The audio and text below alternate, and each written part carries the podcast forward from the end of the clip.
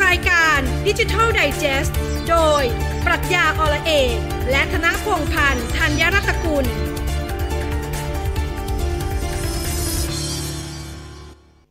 สวัสดีคุณผู้ฟังทุกท่าน สวัสดีพี่พจน์นะครับ สวัสดีคุณฟิลด้วยครับ ครับผมสวัสดีครับ ต้อนรับทุกท่านเข้าสู่รายการ Digital Digest นะครับก็จะเป็นรายการที่มีกันเป็นประจำทุกๆวันอาทิตย์ตั้งแต่4โมงเย็นเนี่ยจนถึงประมาณ5โมงครึ่งนะแล้วก็จะย่อยแล้วก็เล่าให้ฟังก็ตามคำพูดแหละครับ Digest ก็คือย่อยดิจิตอลในที่นี้คือเราไม่ได้ไปเอาเลข 1 0 มาย่อยให้ฟังนะแต่เรากำลังเอาข่าวคราว เอาเทรนด์เอาสถานการณ์ที่เกิดขึ้นในโลกของเนี่ยยุคดิจิตอลเนี่ยมันกำลังเกิดอะไรขึ้นบ้าง เพื่อให้คุณผู้ฟังเนี่ยสามารถตามทันได้ ถ้าวันไหนที่เรารู้สึกว่าเราพูดเร็วเกินไป หรือเราลงลึกไปหรือยากไปหรือมีเรื่องไหนที่สนใจ ก็ส่งมาพูดคุยกับเราได้ ไม่ว่าจะเป็นใน Facebook Group ของเรา หรือว่าจะเป็น SMS 468 9933 หรือว่าในคอมเมนต์ก็ได้ครับใน YouTube ในช่องทางต่างๆ ที่ทางเรามีในแอปพลิเคชัน Thinking Radio 96.5 FM 96.5 ก็ได้นะครับผม ครับผมก็โอ้โหเมื่อกี้เขาบอกว่า Facebook Group Facebook Group อะไรมีคน Facebook Group โอเค Digital Digest ครับ Search นะครับ Digital Digest FM 96.5 ก็เปิดขึ้นไปก็จะเห็นหน้าฟิลกับพี่พศซึ่งเดี๋ยววันนี้เราต้องถ่ายรูปกันใหม่แล้วนะ ได้เลยครับ ได้เวลานะวันนี้พวกเราแจ็คเก็ตมาเตรียมถ่ายสายรูปใหม่เลยนะ มาฮะมาฮะแล้วบางทีเนี่ยถ้าถ้าท่านผู้ฟังเนี่ยฟัง ครับ อยู่แล้วรู้สึกว่ามันไม่ย่อยรู้สึก มัน ขึ้ ไม่ น ยาก อืด รู้สึกเหมือนขึ้นอื่น ก็บอกได้ เราจะส่งอีโน ไปให้ไม่ใช่ คือเราเข้าใจแหละว่าบางทีเวลามันคุยกันมันมันๆหรือมันกำลังติดลมบนบางทีมันอาจจะแบบ มันจะลึกไปหรือว่ามันอาจจะไม่ไม่แน่ใจไง ใช่ ว่าสำหรับมันอืมเนี่ย สัป ประมาณ สั นั้ ป น ดาห์นี้ผมให้คำมั่นกับผู้ฟังและคุณฟิว ว่า เราจะไม่พูดเรื่องบิตคงบิตคอยอีกแล้ว โอเค เราเราจะปล่อยมีคอไปแล้ว แล้วปล่อยไปละปล่อยไปละ เออ ถึงแม้ว่าราคามันจะยังขึ้นอยู่ก็ตาม แต่ก็ยังไม่แตะล้านอีกกลับมา9ก้าแสนปลายประมาณนี้มั้ง ก็ ใช่ไหม ก็ เออ กลับกลับมาไปไป เออ มาเนี่ยเรา ครับ จะไม่พูดถึงแล้ว ไม่ไม่ไม่แล้วนะพอแล้วพเราอแล้ว พูดถึงสัปดาห์สัปดาห์ที่ผ่านมา อืม มีเรื่องอะไรที่ที่เราควรพูดถึงดีคุณฟิว เอาเรื่องแรกก่อนแล้วกันก็คือผมว่าอันนี้น่าจะใกล้ตัวหลาย ๆ คนคือเจฟเบซอสแล้วกันที่เขาสเต็ปอัพลงมาในเชิงทางตำแหน่งเนี่ย ทางตำแหน่ง แต่ว่าแต่ว่าคือถ้าเกิดเอาพูดตรง ๆ คือในในนิติในยคือเขาอาจจะรอด แต่พฤตินัยเนี่ยก็มีบทวิเคราะห์หลาย ๆ ฉบับก็ยังบอกว่าเอาจริง ๆเขาก็ยังดูทุก ๆ อย่างอยู่เพราะว่าอ่ะเรื่องนี้เรื่องนี้เรื่องนี้พี่พจน์มองว่ายังไงหรือว่าอยากจะเล่าว่ายังไงดี คื ว่า อจริง ๆ น่าจะเล่าในมุม เพราะว่าน่าจะมีหลายสื่อพูดไปเยอะมาก ครับ แต่แต่ถ้าเราไดเจสเราน่าจะมุมว่าเฮ้ยแล้วเราจะเรียนรู้อะไรกับเจฟเบอร์ซอสที่เขาก้าวลงตำแหน่ง ครับ เขาขึ้นมาตอนปี 1994 ตอนนั้นก็คือ amazon.com Amazon.com เลยเป็นร้านค้าออนไลน์ ขายสมุดขายหนังสือเออ ขายหนังสือก่อน แล้วก็ตอนหลังค่อยมีเรื่องของอีบุ๊กอีบุ๊กอะไรก็ ครั ว่า บ กันไป แต่เขาอยู่ในตำแหน่ง 27 ปี อืม ทีนี้เนี่ยต้องต้องบอกว่าธุรกิจที่ทาง Amazon ทำเนี่ยหลายท่านอาจจะรู้จักว่า อุ้ยทำในเรื่องของ e-commerce ไง ใช่ไหม อืม ทำทำเยอะแยะไปหมดเลยนะครับ แต่จริง ๆ แล้วทุกท่านทราบไหมครับว่าธุรกิจอะไรที่เขาทำเงิน ก็ไม่ใช่ amazon.com เหรอครับ ไม่ใช่อะอันนั้นคือขาดทุนมโหฬารเลยนะ อ้าวธุรกิจอะไรผมรู้แต่ว่าเขาเขาเขาเป็นหนึ่งในคู่แข่ง SpaceX ด้วยเขามีแพลนที่จะจะจะส่งจรวดด้วยเขามีแพลนที่จะแบบทำอินเทอร์เน็ตทั่วโลก อัน ด้ว นั้ ย น เออ อันนั้นเนี่ยคือ Vision ความเป็นแพชชั่นส่วนตัวของเดฟ ครับ ไม่เกี่ยวกับ Amazon ไม่เกี่ยวไม่ อัน เกี่ นี้ ยว คือเขาขายหุ้นตัวเองใน Amazon เพื่อลงทุนกับ Blue Origin อ่า ก็คือมาทำเรื่องของดาวเทียมมา ครับ ทำเรื่องของของยานอวกาศ อืมอืม ซึ่งไม่เกี่ยวกับ Amazon โดยตรง เป็น ครับ เกี่ยวกับของของคนก่อตั้งล้วน อืม ๆแต่สิ่งที่น่าน่าน่าหลักคิดก็คือว่าไอ้ที่เราเห็นธุรกิจใน Amazon.com ทั้งหลายแหล่เนี่ยคือธุรกิจที่ไม่ได้ทำกำไรเลย อืมแล้วเขาก็เจ๊งเยอะนะเอาจริง เจ๊ ๆ ง เขา เยอะ เขาทำเยอะแล้วเขาก็รอดเยอะแล้วเขาก็เจ๊งเยอะด้วย อันนี้อันนี้คือคีย์เวิร์ดเลยเพราะว่าที่ที่เจงเยอะเพราะอะไร เพราะว่าเขาก็มีอะไรที่สักเซสด้วยก็คืออ ม ประสบความสำเร็จแต่หลาย ๆ อย่างเนี่ยเขาก็ทำเราเจ๊ง ครับ ทีนี้เนี่ยมันจะบ่งบอกอะไร เดี๋ยวผมเล่าให้ฟังก่อน พอ 1994 เสร็จปุ๊บเนี่ย อืม ทุกธุรกิจก็ยังจะต้องระดมทุนต้องเพิ่มทุนตลอดเวลา ครับ แต่สุดท้ายฮะตอนช่วงต้นปี 2000ทำมา 10 กว่าปี ครับ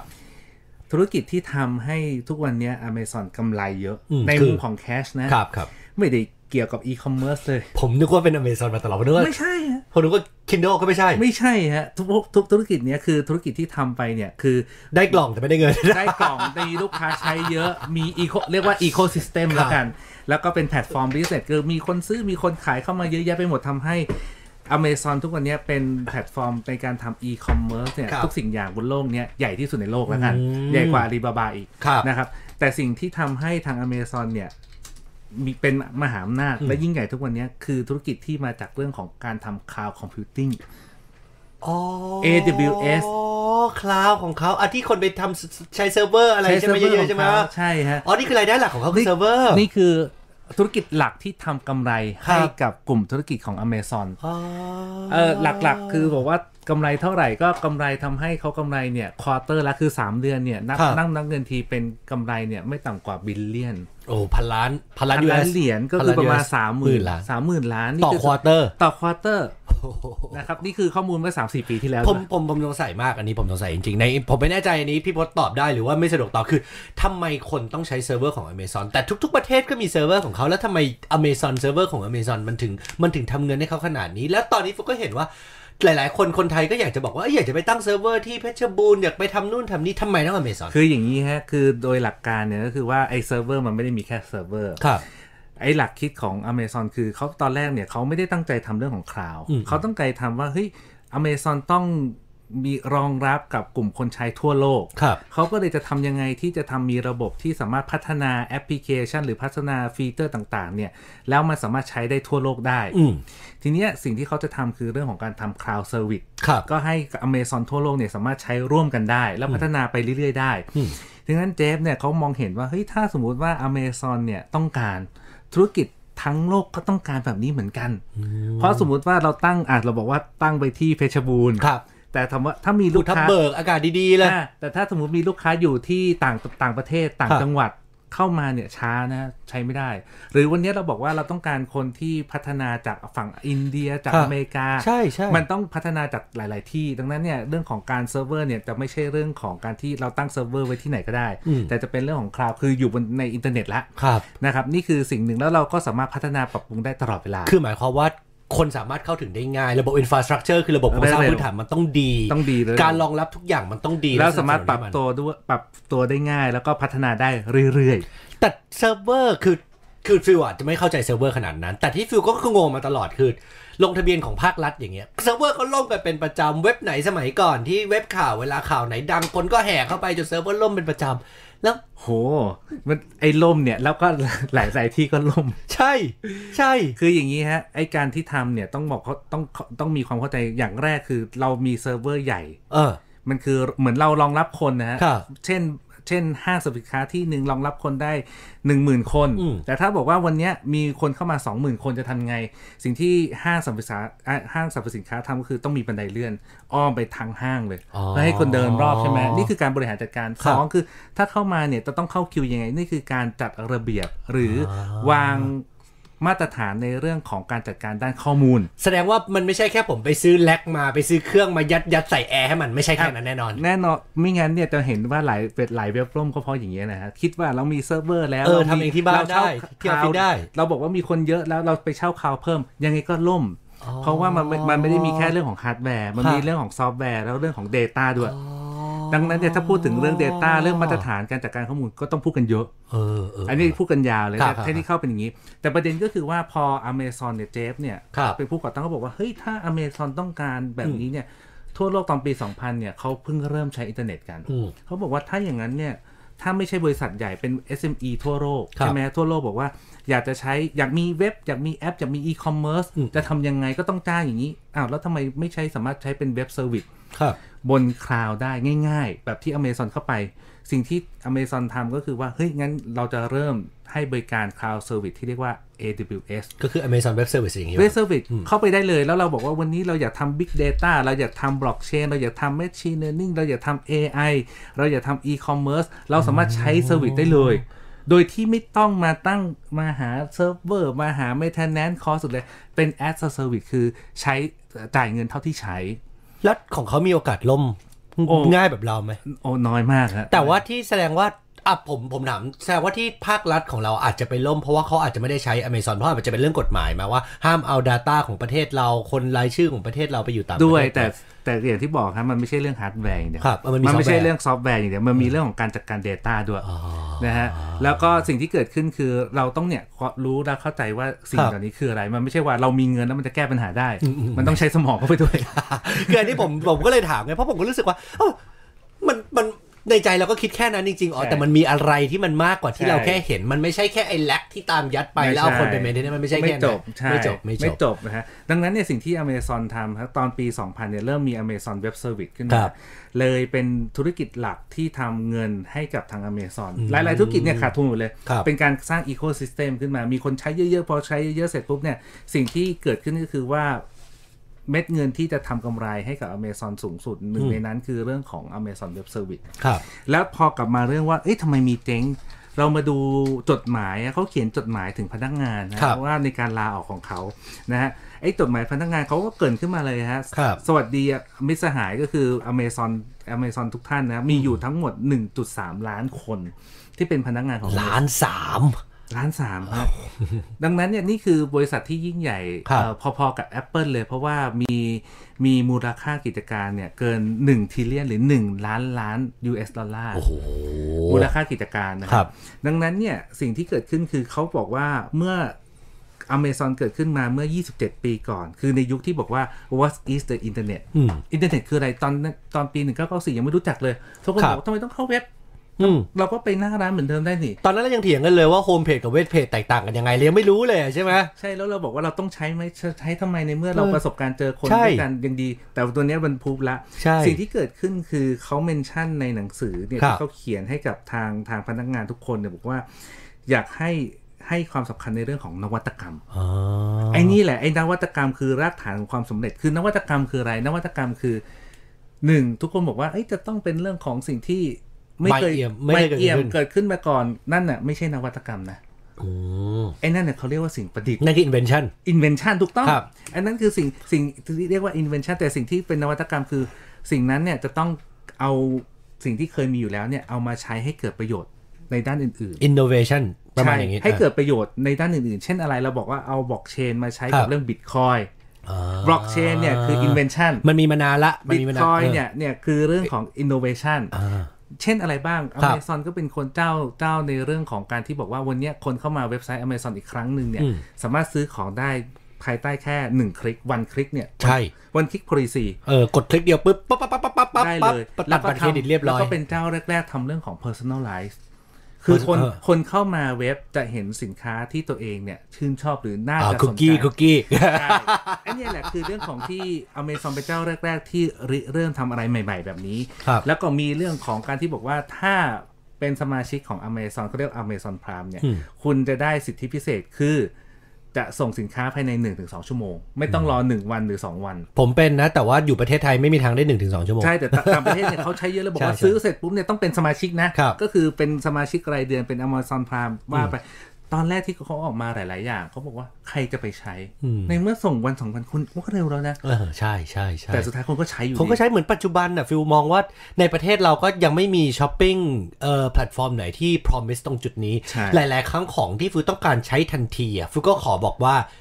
ขอ grab ได้ไหม ขอนี่ส่งมาเลยได้ไหม เรียกวินเลยได้ไหม เราต้องการตอนนี้ ใช่ คำถามคือ แล้วเขาก็บอกว่าเฮ้ยค่าส่งมันแพงกว่าค่าสินค้า 3 เท่าผมบอกว่า ไม่ คือมัน สน มีความจำ ใช่ เป็นเราจำเป็นต้องใช้จริง ๆ แล้ว และ ไม่ ห ส ลาย นละ และหลายครั้งเราก็ไม่ได้จำเป็นหรอกแต่อยากได้ตอนเนี้ย เออก็อยากได้ต้องการตรงนี้ต้องการตรงนี้มันก็มีมันก็มีอารมณ์แหละเข้ามาเกี่ยวข้องแหละ ใช่ เออ และสิ่งที่ทางเจฟเนี่ยให้ให้เขียนในนี้ดีมากเลยเขาบอกว่าไอ้พวกนวัตกรรมพวกเนี้ยหลายครั้งจะบอกว่าเฮ้ยมันไม่เคยมีใครทำมาก่อน อืม แล้วก็จะมีคนปรามาสใช่ไหม ครับ แต่สุดท้ายเขาบอกนวัตกรรมเหล่าเนี้ยมันจะสร้างความประหลาดใจดีหรือไม่ดีอีกเรื่องหนึ่งนะ อืมอืมอืม แต่สุดท้ายแล้วถ้าสิ่งนั้นเนี่ยมันดี ครับ ผ่านไป2อสปีมันจะเป็นเรื่องปกติในชีวิตประจำวันของ เอ ค อน ก็จริงนะ ใช่ พอครั้งแรกที่มันมีเรายังสงสัยอยู่แต่เราก็ไม่รู้ตัวว่ามันกลับกลายมาเป็นส่วนหนึ่งของชีวิตเราเมื่อไหร่ไม่ ถ้า รู้เลย ถ้าใกล้ตัวเช่น บอกว่าวันเนี้ยใครจะไปคิดว่าเรื่องของ Lazada s h o p e e เออใช่ จะมาจะมาใช่ไหมหรืออย่างบอกว่าสื่อเนี่ยตอนเนี้ยกลายเป็นว่าในไทยเนี่ยก็คือ YouTube Facebook เออ ใช่ไหมอีกเรื่องหนึ่งที่ใกล้ตัวคือ ครับ ใครจะคิดว่า เฮ้ยพอดแคสต์มันมา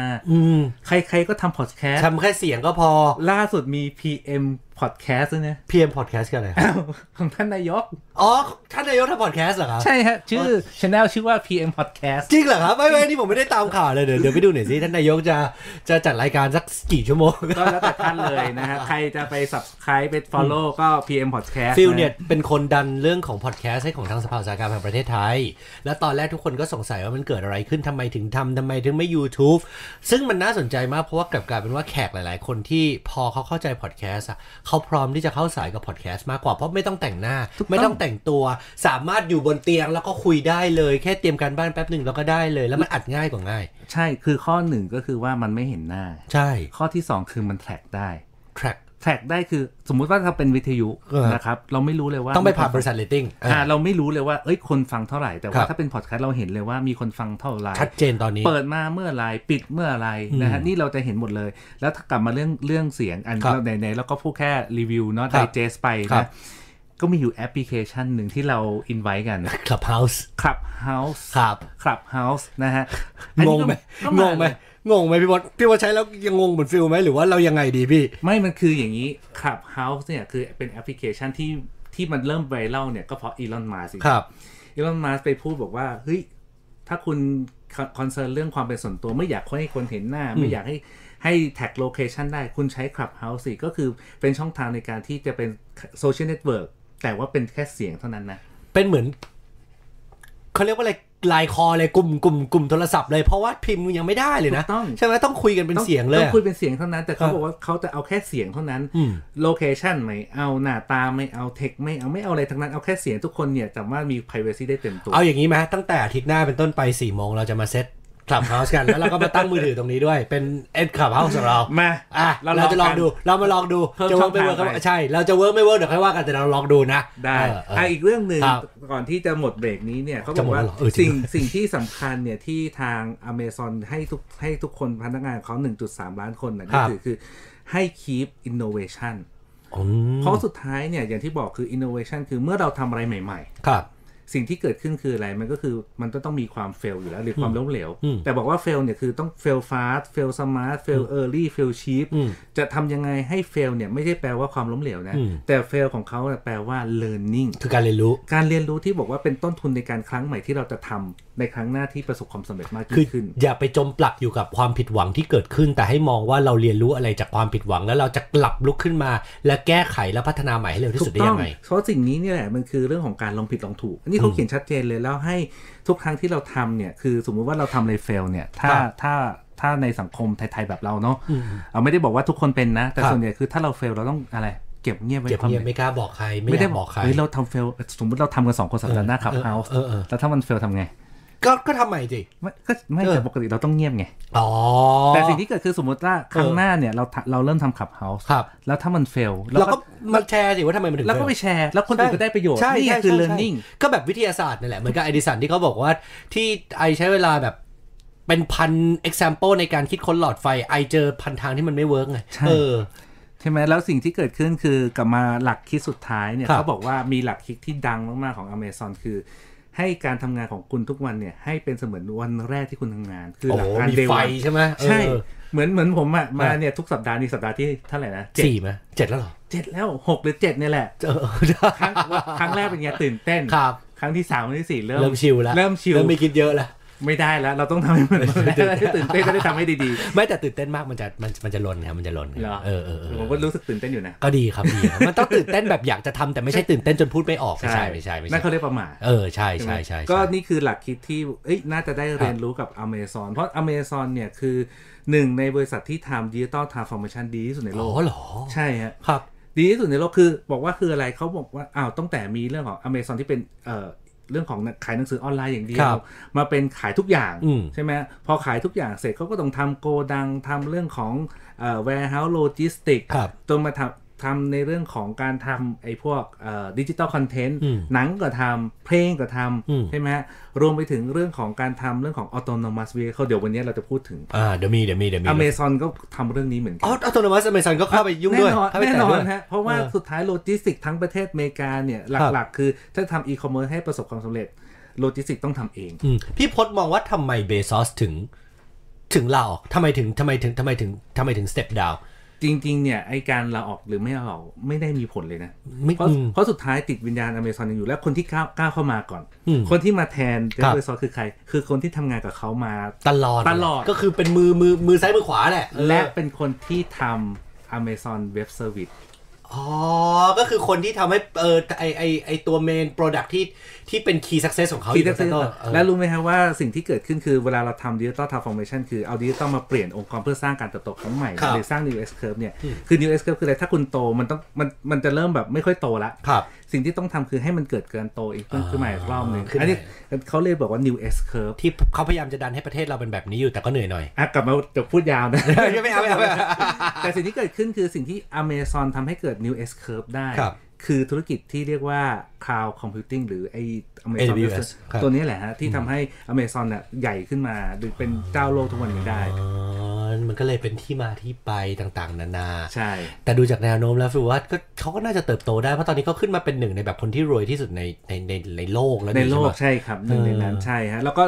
มีเรื่องของ Alexa Alexa คือเรื่องของไอการเป็น AI เออ เป็น Smart Smart Assistant อเล็กซ่าเป็นลำโพงนะคุณผู้ฟัง ผมเชื่อว่าหลาย ๆ คนรู้จักแต่ว่าขอคนไม่รู้จักแล้วกัน คือมันเป็นลำโพงที่เราสามารถบอกให้มันเปิดเพลงได้เสิร์ชได้เช็คอากาศได้เช็คอพอยเมนต์ได้อุณหภูมิได้อะไร ใช่ ต่าง ๆ นานา ซึ่งห เลย นึ่งในนั้นเนี่ยมันคือเรื่องของ AI ที่อยู่ในนั้น อ่า ซึ่ง Alexa ไม่ได้มีแค่ลำโพง อาจจะไปอยู่ในตู้เย็น ครับ อาจจะไปไมโครเวฟ อืม แล้วอาจไปอยู่ในบ้าน ครับ เช่นบ้านต่อไปเนี่ยเราจะบอกว่าเอ้ยทุกทุกอุปกรณ์ในบ้านเราเนี่ยมันคอนเนคกับอินเทอร์เน็ตได้ อืม ก็คำถามคือเราจะควบคุมมันยังไง เราก็ต้องมีตัว AI เนี่ยแหละ ครับ ของของ Apple จะเรียกว่า Siri ครับ ของ Android เรียกว่า Google Assistant แล้วก็มี ใช่ไห Google Home เออ อ่ะ อ่ะ Google Home ครับ อ่ะก็คือ Google Assistant ผมใช้อันนั้นอยู่ใช่ ใช่ แต่ถ้า Amazon เนี่ยเขาเรียก Alexa อ่า ใช่ไหมดังนั้นเนี่ยสิ่งที่ Amazon จะไปอยู่ไม่ใช่แค่เรื่องรถกับเครื่องอัตโนมัติ ครับ มีอยู่ในบ้านเราด้วยที่อยู่ในอุปกรณ์ Alexa ทั้งหลายแหละ อืมแต่ก็ทิ้งท้ายไปว่าจริงๆ คุณเบซอสคุณเจฟเบซอสเขา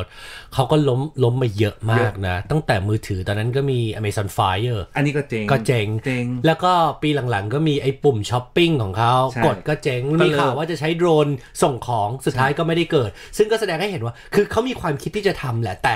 ตลาดอาจจะยังไม่พร้อม ของอาจจะยังไม่พร้อม การตลาดอาจจะยังไม่พร้อม หรืออะไรจะจะยังไม่พร้อม แต่เขาเขาบอกเลยฮะบอกว่าสิ่งที่เกิดขึ้นคือ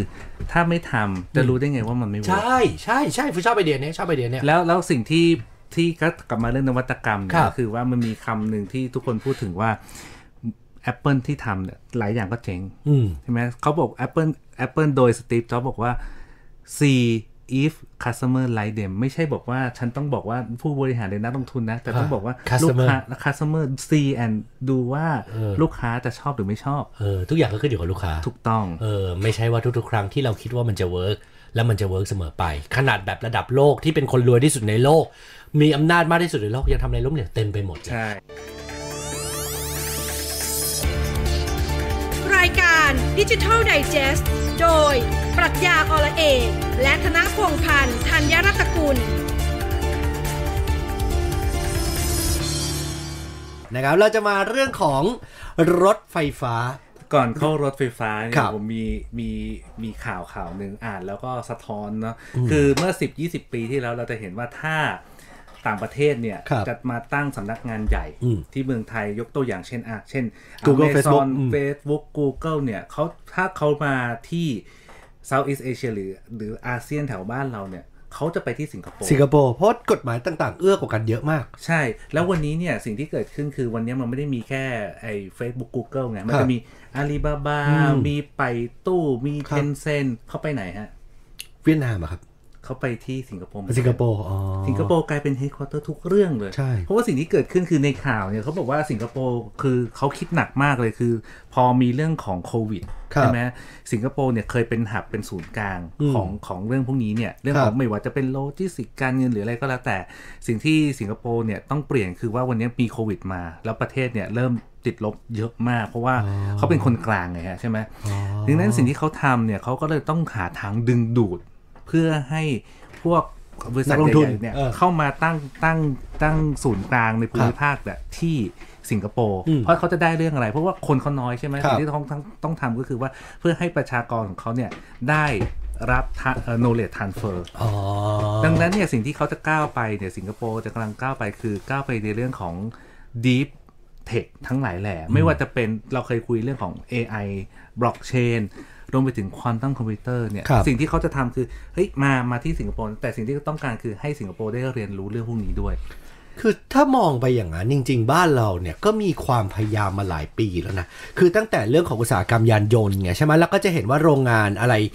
ไม่ว่าจะเป็นโตโยต้าพวกโรงงานญี่ปุ่นทั้งทั้งหลายแหล่อยู่ไทยเยอะนะ ถึงแม้ว่า knowledge transfer อาจจะไม่ได้มาเต็มเพราะว่าเครื่องยนต์อะไรต่างๆนานาผมเข้าใจพวกชิปพวกอะไรต่างๆ ยังเป็นการส่งมาจาก import มาจากญี่ปุ่นอยู่เยอะมาก หลายๆที่ ก็มี การถ้าถามว่ามี knowledge transfer ไหมฟูเชื่อว่าเรามีเอนจิเนียร์เก่งๆ เกิดขึ้นมาเยอะมาก แล้วมีคนที่บุคลากรที่มีความสามารถทางด้านบริหารเยอะมาก แต่เราดันจับเทรนด์ไอ้เรื่องของดิจิตอลเรื่องเทคเนี่ยไม่ทันแล้วเขาก็เลยไปสิงคโปร์กันหมด แล้วก็แล้วก็อีกเรื่องหนึ่งเนี่ยถ้าพูดถึงกลับมาเรื่องเข้ามาสู่รถยนต์เนี่ย ครับ เราก็จะบอกว่าเฮ้ยมันไม่ใช่แค่เราได้ยินข่าวว่าตอนนี้รถรถอ่ะเทสลาก็ได้เทสลาไปตั้งโรงงานที่ไหน ที่จีนที่เวียดนาม อืมอืม ไม่มาที่ไทย ไม่มา รวมไปถึงประเทศเราเคยได้ยินว่ามาเลเซียอย่างนี้ ครับ ใช่ไหมมาเลเซียเนี่ยเขามีปิโตเนสคือ ครับ อบริษัทน้ำมัน อืม เสร็จปุ๊บเขาก็มีรถยนต์ยี่ห้อของเขาเอง โปรตอนใช่ไหมครับ ใช่ฮะโปรตอนสิ่งที่เราเคยได้ยินมามา 10 20 ปี คือเฮ้ยเราเป็นดีลเลอร์แห่งเอเชีย อืม เราบอกว่า Detroit Detroit ในเอเชี ดี ย ทรอยแห่ง เออ ดีเชียก็คือเมืองเป็นศูนย์กลางในการผลิตรถยนต์ ครั เมื่ บ อ 20 30 ปีที่แล้วแล้ววันนี้เรามีรถยนต์ของตัวเราตัวเราเองไหม ก็ไม่มี แล้วจะให้เริ่มตอนนี้ก็คงไม่ทันแล้วด้วยคงไม่มีประโยชน์แล้วด้ว และ ย 2 ก็คือว่าสิ่งที่เกิดขึ้นคือถ้าเราบอกว่าเป็นดีทรอยแห่งเอเชียเนี่ย ปีละปีปี 2 ปีที่ผ่านมา เราไม่ได้เป็นผลิตรถยนต์อันดับหนึ่งต้นๆของโลกนะ ไม่แล้วนะ สิบสิบเอ็ด คนย้ายฐานไปเยอะแล้วนะ คนย้าย ฐา ฐาน น ออกไปเยอะแล้วนะ เพราะว่า ใช่ ค่าแรงเราก็แพงขึ้นทุกอย่างเราก็แพงขึ้น ใช่แล้วก็คนที่เป็นเรื่องของคนบริษัทไทยเองที่เป็น ครับ ประกอบ อืมอืม อ่าผลิตและประกอบ ชิ้นส่วนยานยนต์เออ ชิ้นส่วนยานยนต์ทั้งหลายแหละก็เริ่มไปที่อินเดีย เริ่ม ครับ ไปที่เวียดนาม เริ่มไปที่ที่จีนจนไปถึงล่าสุดเนี่ย ครับ วินฟาสซึ่งเป็นบริษัทที่มาจากของเหมือนเหมือนเอ่อบริษัทโฮลดิ้งใหญ่ ๆ บ้านเราเหมือน CP เหมือนอะไรอย่างเงี้ยทำคทุรั ก บ อย่าง เขาก็บอกว่าเวียด วิด นา ฟาม สเป็นสัญชาติอะไรครับ เวียดนาม อ๋อเวียดนาม วินไง อ๋อวินเออ เวียดนามไง ค่ะ วิน ค่ะ ก็คือวินฟาสเนี่ยก็คือผู้ผลิตรถยนต์สัญชาติเวียดนามเนี่ย ครับ เตรียมพัฒนารถยนต์ไฟฟ้าเนี่ยที่มีระบบขับขี่ด้วยตนเอง autonomous vehicle ใช่ แล้วก็ระบบบังคับเดี๋ยวเราขบช่วยช่วยจอดอะไรแล้ววิ่งเนี่ยวิ่งเนี่ยไม่ได้ไม่ต่ำกว่า 300ถึง500 กิโลเมตร ต่อครั้งต่อการชาร์จหนึ่งครั้ง แล้วก็วินฟ้าเนี่ยบอกว่าจะไม่ได้อยู่แค่เม็ดอินเวียดนามอย่างเดียวนะ แต่จะต้องไปขายที่อเมริกาแคนาดาคือตีตลาดยุโรปเลย คือตอนนี้มองเป้าเป็นโลกแล้วล่ะเป็น global แล้วล่ะ go global ให้ได้ ถูกต้องดังนั้นเนี่ยสิ่งที่เกิดขึ้นคือเฮ้ยทำไมผมมาพูดเรื่องรถไฟฟ้าเกี่ยวอะไรไม่เกี่ยวอะไรกับดิดิจิตอลเต็มเต็มๆ เต็มเต็มเต็มเต็ม เพราะว่าสิ่งที่สิ่งที่เดี๋ยวจะบอกไว้ว่าทำไมเป็นดิจิตอล ครับ อีกเรื่องหนึ่งที่มันเกิดขึ้นนะ คือเราเห็นสัปดาห์ที่แล้วเราเห็น Apple อืม Apple จะมี Apple Car ครั จ บ ริ ใช่ ง ใช่ ๆจังละจากการที่ไปลงทุนใน พูดมาหลายปี หุ้นใด แล้วนะ ใช่ พูดมาหลายปี อันนี้ แล้ว จับต้องได้ที่สุดแล้ว ครับ แต่ก่อนเราบอกว่าแอ Apple เนี่ย ไป เออ เทคโอเวอร์บริษัท ค ที่ รับ เป็น AI หรือ Autonomous Vehicle ที่มีระบบไอ้รถขับเคลื่อนอัตโนมัติ แต่วันเนี้ยสิ่งที่จับต้องได้คือ Apple เนี่ยไปลงลงทุนในฮุนไดเลย เพื่อจะทำเรื่องของ Apple Car ครับ หลายท่านบอกว่า เฮ้ย Apple จะทำรถยนต์จริง ๆ เหรออาจใครที่ใช้ iPhone อยู่นะครับเข้าพอเข้าไปในรถ มันจะมี connecting drive เสียบเข้าไปปุ๊บ จะเสียบหรือจะเป็นบลูทูธก็ได้ เราจะเห็นว่าจะมี CarPlay เป็น มาแล้ว CarPlay มาแล้ว ใช่ไหมฮะ Android ก็จะมี Android Play ครับ ใช่ไหมแต่ทีเนี้ย Apple เริ่มมาแล้ว ไม่ใช่ Apple เจ้าเดียวคอนคอมเนี่ย หรือเป็นบริษัทที่ทำเรื่องของเซมิคอนดักเตอร์เนี่ย ไอตัวประมวลผลเนี่ย ชุบพวกชิปพวกอะไรอย่างนี้ ก็ไปร่วมกับบริษัท NIO NIO NIO NIO เนี่ย NIO NIO เนี่ยคือบริษัทที่เป็นบริษัทรถยนต์สัญชาติจีน ก็จะทำเรื่องนี้ด้วย และจีนเนี่ยไม่ใช่มียี่ห้อเดียว เดี๋ยว ครับ ไล่ๆไป Microsoft Microsoft เป็นซอฟต์แวร์ ครับ ก็ไปจับกับ GM โอ้โห นี่เขา US กับ US ทั้งคู่ General Motor แล้วสังเกตคือเมื่อ 2 สัปดาห์ที่แล้วเนี่ย ครับ เดือนที่แล้วเนี่ย คือ GM จะเป็นโลโก้ใหม่คือเป็นโลโก้สีฟ้าฟ้าๆแล้ว G จะไม่ใช่ G ตัวใหญ่แล้วจะเป็น G ตัวเล็ก ฮะ M ตัวเล็ก แล้วเป็นโลโก้สีฟ้า อืมเปลี่ยนละ เปลี่ยนละ แบรนดิ้ง อาลีบาบาก็ ครับ ทำอาลีบาบาเนี่ยก็คือร่วมมือกับบริษัท SAIC Motor ครับ ก็คือในจีน ไปตู้ก็ทำฮะ อืม ไปตู้ร่วมกับจีลี่ อืมจี จี นี่ก็เป็นแบรนด์จีน แบรนด์จีนที่ไปเทคโอเวอร์วอนโว ครับ จำได้ไหมฮะ อืม วอนโว จำได้ เนี่ยขาย อืม ขายเนี่ยขายกิจการวอนโวของสวีเดน แล้วก็ขายกิจการให้กับจีลี่ ครับ แล้วจีลี่เนี่ยก็บอกว่าฉันมีแต่ฮาร์ดแวร์ก็คือโครงสร้างรถพวกเนี้ยไปตู้บอกฉันมีซอฟต์แวร์ ครั ก็ บ จะร่วมมือกัน อืม มีอะไรอีกฟ็อกคอนคุณคุณไหมฮะ Foxconn ที่ทำทำอยู่ไต้หวันใช่ไหมที่ทำให้กับ ไอ iPhone โฟ ใช่ไหม นทั้ง เออเอ เอ่ อ อบริษัทยักษ์ ครับ ไอที่ทำเรื่องของอิเล็กทรอนิกส์ก็มาร่วมกับไบตันไบตันก็คือบริษัทที่ทำในเรื่องของการผลิตรถยนต์ในจีนเหมือนกัน ครับ นะครับเป็นสตาร์ทอัพรถยนต์ EV ในจีน แต่ถ้าเกิดมองอ่ะอ่ะอีกสักแบรนด์หนึ่งก่อนเดี๋ยวจะได้ สุดท้ายละ เออ มาเหมือนกันนะครับ ฮะรัฐบาลซาอุ โอ้โห ซาอุก็คือแหล่งผลิตน้ำมันใหญ่ของโลก ครับ นะฮะเขาก็บอกว่าก็ ก็จะทำร่วมร่วมกับทาง Lucid Motor เป็นสตาร์ทอัพอเมริกา อืม แล้วก็รัฐบาลซาอุเนี่ยจะผลิตรถยนต์ไฟฟ้า สำหรับไทยเนี่ย แล้วก็มี MG นะ ใช่ไหมถ้า MG ก็คือของ CP ที่เขาเขาก็ไปเทคมาเหมือนกัน จ แล้วก็ ริง ๆ เนี่ย MG เนี่ยคือของของบริษัทจีน อ่ะครับ แล้ว CP เข้าไปร่วมลงทุน อ่าไปร่วมลงทุน เฉยๆ ร่ ร่ วมวม ล ล ง ง ทุ ทุ น นเฉยๆนะครับ แล้ว MG เนี่ยก็คือเป็นบริษัทอันดับที่ 9 ที่ขายรถไฟฟ้าในประเทศจีน เห็นไหมก็ใหญ่อยู่ ใหญ่อยู่ฮะ แต่อันดับหนึ่งคือเทสลา ที่ในจีน ใน เหรอฮะ จีนเทสลาขายได้แสนสามหมื่นห้าพันกว่าคัน คนก็ยังติดแบรนด์ ใช่ แต่สองสามสี่ห้าหกเจ็ด ครับ แปดเก้าสิบเป็นของจีนหมดเลย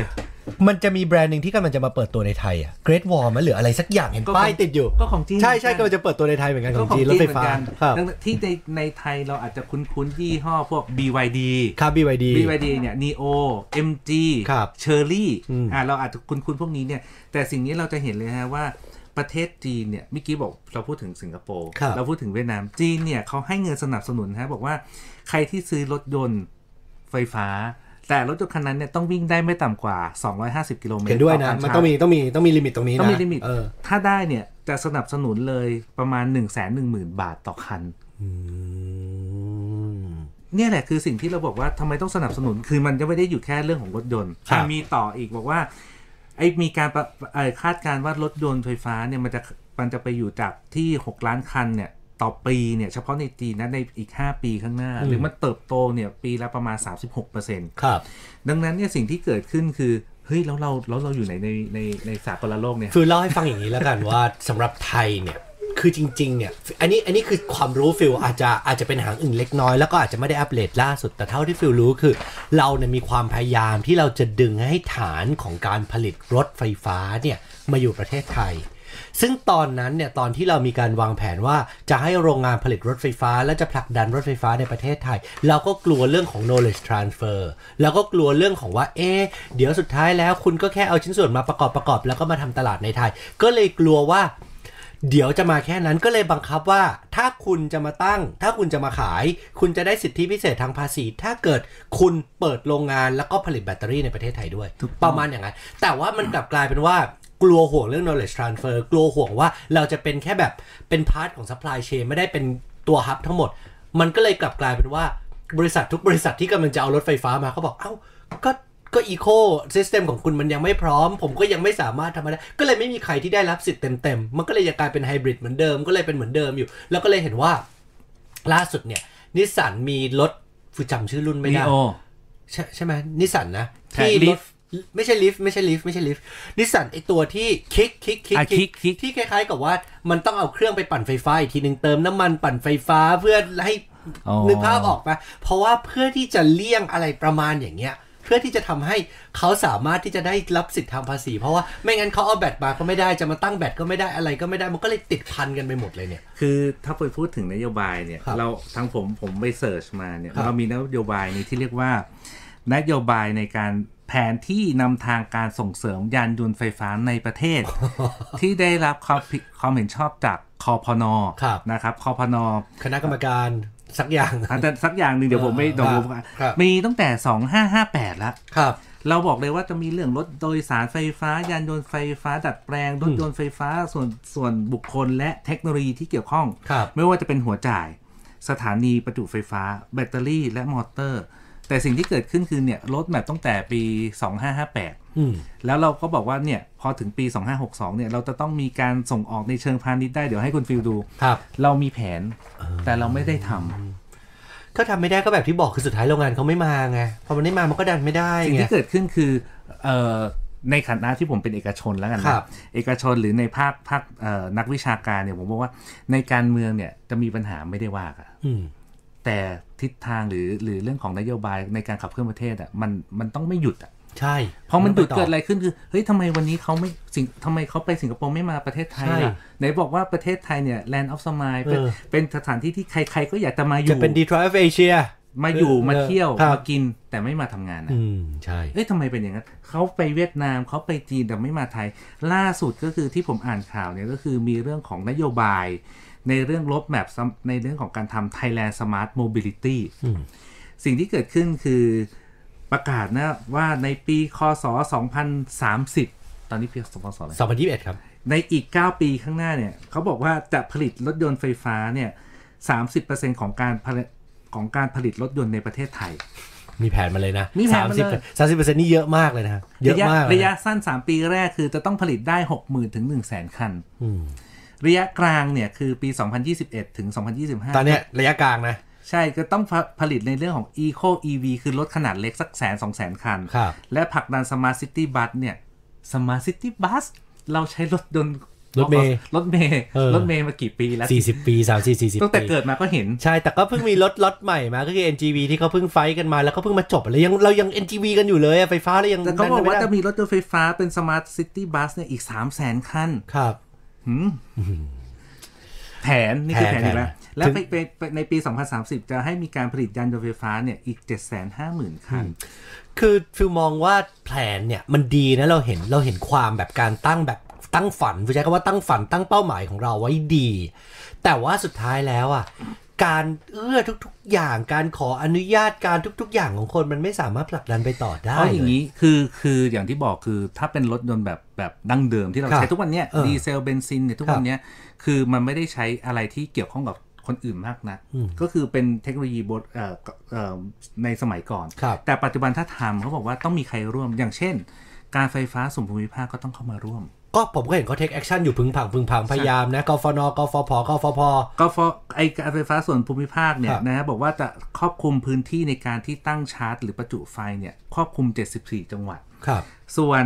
ส่วนการไฟฟ้านครหลวง อืม นะฮะบอกว่าจะครอบคลุม 50 สามจังหวัด เขตเออก รุงเทพนนทบุรีสมุทรปราการ ครับ สิ่งที่ต้องทำคือจะมีเรื่องของการควบคุมมาตรฐาน อืม คืออะไรหมายความว่าสมมติเราเราจะเติมไฟเติมน้ำมันเนี่ย ครับ ตอนนี้เราเติมไฟฟ้า ครับ อย่างแรกคือเติมยังไงเนี่ยให้ได้มาตรฐานคือไม่ใช่ใช้ไฟมาจากบ้านแล้วบ้านไฟไหม้เคยได้ยินข่าว อืมเคยได้ยินได้ยิน ไฟไหม้หรือเรื่องของไฟดับทั้งคอนโดเลย ครับ สิ่งที่เกิดขึ้นคืออ่ะมาตรฐานไฟฟ้าส่วนหนึ่งสองคือ หัวปลั๊กเป็นยังไง สองคือเมื่อเราใส่เข้าไปเนี่ยไอไฟฟ้ามันก็คือเรื่องของ Data ครับ Data พวกเนี้ยจะต้องมีมาตรฐานว่าตกลงเราเติมไฟ 500 บาท อืม มันคือ 500 บาทจริง ๆ นะ มันต้องมันต้องตอบกลับมาว่านี่คือกำลังไฟที่ 500 บาท ครับ แล้วพอตอบกลับเสร็จมันเกิดเรื่องอะไรมันก็คือส่งกลับไป ส่งกลับไปที่ระบบ หมายความว่าอะไรมันกลับมาเรื่องของ Smart Grid หรือ Smart City ละนั่นหมายความว่าสมมติที่เราเคยได้ยินว่าเอ้ยถ้าเราเติมเรามีเรามีมอเตอร์ เรามีผลิตไฟในบ้านได้หรือในสำนักงานเราได้เนี่ย แล้วถ้าเราผลิตเกินล่ะ เราบอกว่าเราจะขายใช่ไหมฮะ อืม ไอ้คำว่าไอ้ที่จะขายเนี่ยวัดได้จากอย่างจากอะไร ใช่ ไอ้ที่จะวัดจากได้านมันก็คือเรื่องของการสร้างอีโค y ิสเต็มในเชิงของระบบนิเวศทางธุรกิจอื่น ๆ ที่เกี่ยวข้องละไฟฟ้าก็ต้องมาไฟฟ้าก็ต้องมีมาตรฐานของเขาอีก ครับ นะฮะไอ้มาตรฐานของเขาเนี่ยไม่ว่าจะเป็นเรื่องของชาร์จติ้งสเตชันนะครับ เรื่องของแบตเตอรี่ ครับ หรืออะไรเราเคยได้ยินว่า ISO อืมไอโซ อันเนี้ยก็คือเรื่องของ IEC แล้ว เป็นมาตรฐานหนึ่งในการชาร์จไฟ ซึ่งตอนเนี้ยหลาย ๆ หน่วยงานไม่ว่าจะเป็นการไฟฟ้าภูมิกฟผกฟนนะครับ มีสถาบันยานยนต์ ก็ต้องต้องมีเรื่องของการพัฒนาบุคลากรร่วมกับเอกชน ครับ ใช่ไหมฮะ มีเรื่องของเนี่ยฮะศูนย์ทดสอบผลิตภัณฑ์ไฟฟ้าและอิเล็กทรอนิกส์หรือ PTEC อืม นะครับ PTEC ของ สวทช เนี่ย ครับ นะฮะเข้ามาร่วม รวมไปถึงยังไม่จบยังไม่นี่คือแค่เรื่องไฟฟ้าอย่างเดียว ใช่ นะแค่ใช้ไฟฟ้ากับกับที่เราจะขายขายไฟฟ้า มีอีกเรื่องหนึ่งก็คือเรื่องของเซลล์แบตเตอรี่ ครับ เรื่องของแบตเตอรี่ management system คือวงจรควบคุมแบตเตอรี่ ไม่ว่าจะเป็นจะเป็น AC หรือ DC เออ หรือเรื่องของอุณหภูมิแบตเตอรี่ขับขี่การสั่นสะเทือนระบบความปลอดภัยทั้งหมดเนี่ย ครับ มันคือมาตรฐานทั้งหมดเลยที่มันจะเป็น Ecosystem ซึ่งเดี๋ยวผมจะไปแชร์ในกลุ่ม Facebook เรา ครับ 96.5ทำไมต้องอยากอยากแชร์เพราะว่ายังไงมันมาแน่ อืม ๆ แล้วสมมติว่าถ้าทุกท่านบอกว่า เฮ้ย รถยนต์ไฟฟ้า เราจะไปเกี่ยวข้องอะไรรถไฟฟ้ามันมีเรื่องของ landscape ของรถยนต์ไฟฟ้าบอกว่าวันเนี้ยใครที่อยู่ในวงอ่าเรื่องของไฟฟ้าแบตเตอรี่ ในอุตสาหกรรมต่อเนื่อง ระบบคอมพิวเตอร์ระบบ AI ระบบบล็อกเชนเกี่ยวข้องกันหมดเลย แล้วถ้าเราบอกว่าวันเนี้ยอุตสาหกรรมดั้งเดิมมันมันหัวตก สิ่งที่เราจะบอกว่าแล้ววันเนี้ย New S Curve ใหม่แน่ๆคือเรื่องอะไรก็คือในเรื่องของอุตสาหกรรมยานยนต์สมัยใหม่ ครับ หรือเรื่องของ EV แบบเนี้ยนี่คือสิ่งที่เป็น New S Curve ที่หลายๆ ท่านเข้าไปร่วมได้เช่นอะไรบ้าง 1. ระบบอัตโนมัติ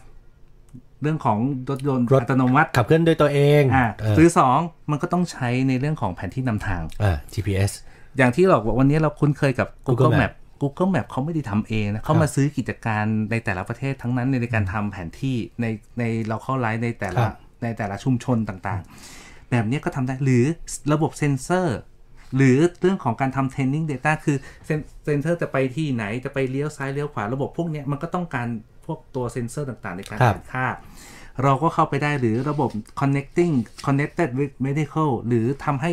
แต่ละอุปกรณ์เนี่ย แต่ละยานพาหนะมันไม่ใช่แค่รถยนต์ มอเตอร์ไซค์เอ่ยเอ่อ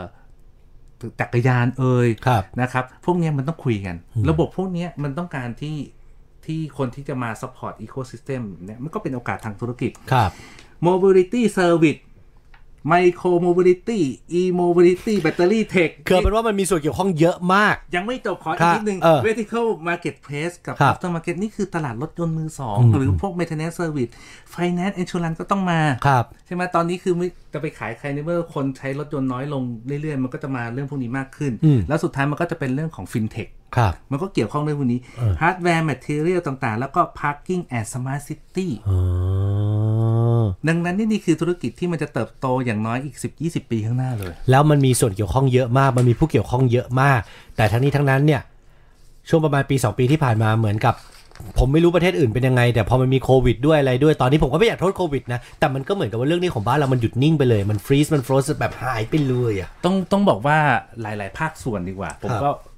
ต้องบอกว่าเป็นข่าววงใน ก็คือคนที่อยู่ในในอุตสาหกรรม เขาจะรู้ เท่านั้นว่า ครับ พยายามจะขับเคลื่อนอยู่ อืม แล้วก็บอกว่าวันนี้ถ้าเรามีนโยบายชัดเจนอย่างหนึ่งในนั้นเนี่ยเราก็ได้รู้ว่าเฮ้ยประเทศไทยเราจะเดินไปทางไหน ถ้าบอกว่าวันนี้เราบอกว่าจะมาขายของมาทำอีคอมเมิร์ซถามว่าต้นทุนเราก็ไม่ได้แล้ว อืม ไม่ได้หรอก สิ่งที่ต้องทำคือเราต้องเป็นเจ้าของสินค้าบางอย่าง ใช่ไหมฮะเช่นเจ้าของไวหมอนทอง ครับ ทุเรียนอะไรก็ว่ามังคุดครั้งที่แล้ว อืม บอกว่าอะไรนะไอขนุน ขนุนครับ อย่างเงี้ยแต่สมมติผมไม่มีไร่ทำยังไง อืม ใช่ไหมนี่คือสิ่งที่เกิดขึ้นและ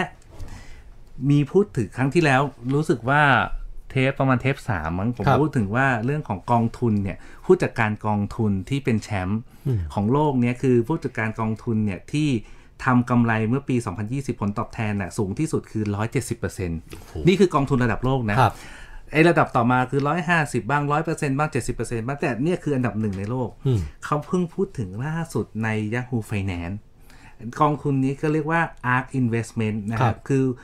พูดแต่ผู้เอ่อเธอคือเพราะเป็นผู้หญิงเคที่วูดเป็นผู้ก่อตั้งและผู้บริหาร ARK Investment ARK เหรอครับ ARK Investment ให้สัมภาษณ์นะเขาบอกว่าเขาพูดถึงนะบอกว่า พูดถึงอุตสาหกรรมใหม่ที่มันจะเกิดขึ้นนะฮะเขาบอกว่าวันวันเนี้บูมเบิร์กยกให้เธอเนี่ยเป็นท็อป 10 ในอุตสาหกรรมนี้เลย ครับ ในเรื่องของการที่จะเอ้ยเขาจะไปลงทุนที่ไหนนะ เราต้องตามเขาเขาเลยบอกว่าเป็นฟันเมนเจอร์ที่ฮอตที่สุดในเวลานี้เขาพูดถึง EV Bitcoin อ่า อย่างนี้ฮะเขาบอกว่า EV จะโตมหาศาลในปี 2020 ขายได้แค่ 2.2 ล้านคัน ครับ แต่ตอนเนี้ยเขาบอกว่าอีก 5 ปีข้างหน้าเนี่ย จะขายจาก 2.2 ล้านนะเป็น 40 ล้านคัน อืม มันจะโตอีกประมาณสักกี่เท่าอ่ะ เกือบ 20 เท่า เกือบ 20 มันจะต้องโตอีกมหาศาลนั่นแหหมาย ละ ความว่าอะไรคือ ตอนนี้จะมีทุกคนก็คือไม่ว่าจะเป็นรถยนต์แบบดั้งเดิม ครับ หรือเทคบริษัทเทคทั้งหลายแหละจะเข้ามาลงทุนในอุตสาหกรรม EV อืม แล้วก็ 2 คือยังไงตอนเนี้ยผู้นำเนี่ยมันคือเทสลา อืม แต่สิ่งที่เกิดขึ้นเขาชี้เลยบอกว่าจุดชี้เป็นชี้ปลายว่าอีก 10 ปีข้างหน้าเนี่ยผู้นำอุตสาหกรรมเหมือนเหมือนยุคปัจจุบันคือผู้นำคือโตโยต้าใช่ไหม ครั โต บ โยต้าบีเอ็มดับแต่ว่าอีก 10 ปีเนี้ยคนที่จะชี้วัดว่าใครจะเป็นผู้นำในอุตสาหกรรม EV เนี่ยคือประเทศจีน เพราะว่าเขามีจำนวนคนเยอะที่สุดเกี่ยวไหม ถูกต้องแล้วก็ เออ เป็นคนที่เอ่อผลัก มี ดัน เทค ในเรื่อง เยอะ นี้ ที่สุดใช่ใช่ ดังนั้นเนี่ย ใช่ สิ่งที่บอกว่าไม่ว่าจะเป็น t o y ยต้าเทสลาหรือ BMW หรือใครก็แล้วแต่ที่จะเข้าไปเนี่ยจะต้องไปจับตลาดจีนให้ได้ ครับ นี่คือวัดเลยว่าใครจะมา เช่นในประเทศจีนเนี่ยมี NIO ก็คือ NIO มี XPeng นะครับไม่รู้นะ X แล้วก็ PENG นะค ครั รั บบ แล้วก็มี BYD BYD เนี่ยก็เป็นบริษัทที่วอลเลนบัฟเฟต เขาไปลงทุนเหรอครับ เขาไปลงทุนตั้งแต่แรกๆ โอ้โห รวมไปถึงจีลี่นะครับ บริษัท ครับ ที่ซื้อวันโว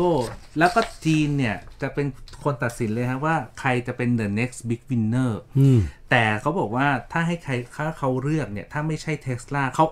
เธอไออาร์ตอินเวสเมนต์ก็ลงทุนในเทสลาเยอะแต่บอกว่าถ้าไม่ใช่เทสลาเขาบอกว่าใครจะเป็นผู้นำในเรื่อง EV อืม เธอคนนี้เขาเลือกไปตู้ฮะ ไปตู้ ปล่อยตู้เขาบอกตอนเนี้ยธุรกิจ Search Engine ในจีนตอนเนี้ยปล่อยตู้เนี่ยเริ่มตกละ ครับ ปล่อยตู้คือใครเหมือน Google อืม แต่เป็นคนของคนจีน